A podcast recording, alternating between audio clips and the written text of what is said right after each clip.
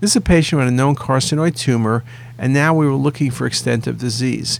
You can see there's a mass in the mesentery, very nicely shown, and then you see multiple liver lesions. You'll notice that the liver lesions are vascular. Carcinoid is one of the tumor where the majority of lesions in the liver are indeed very vascular.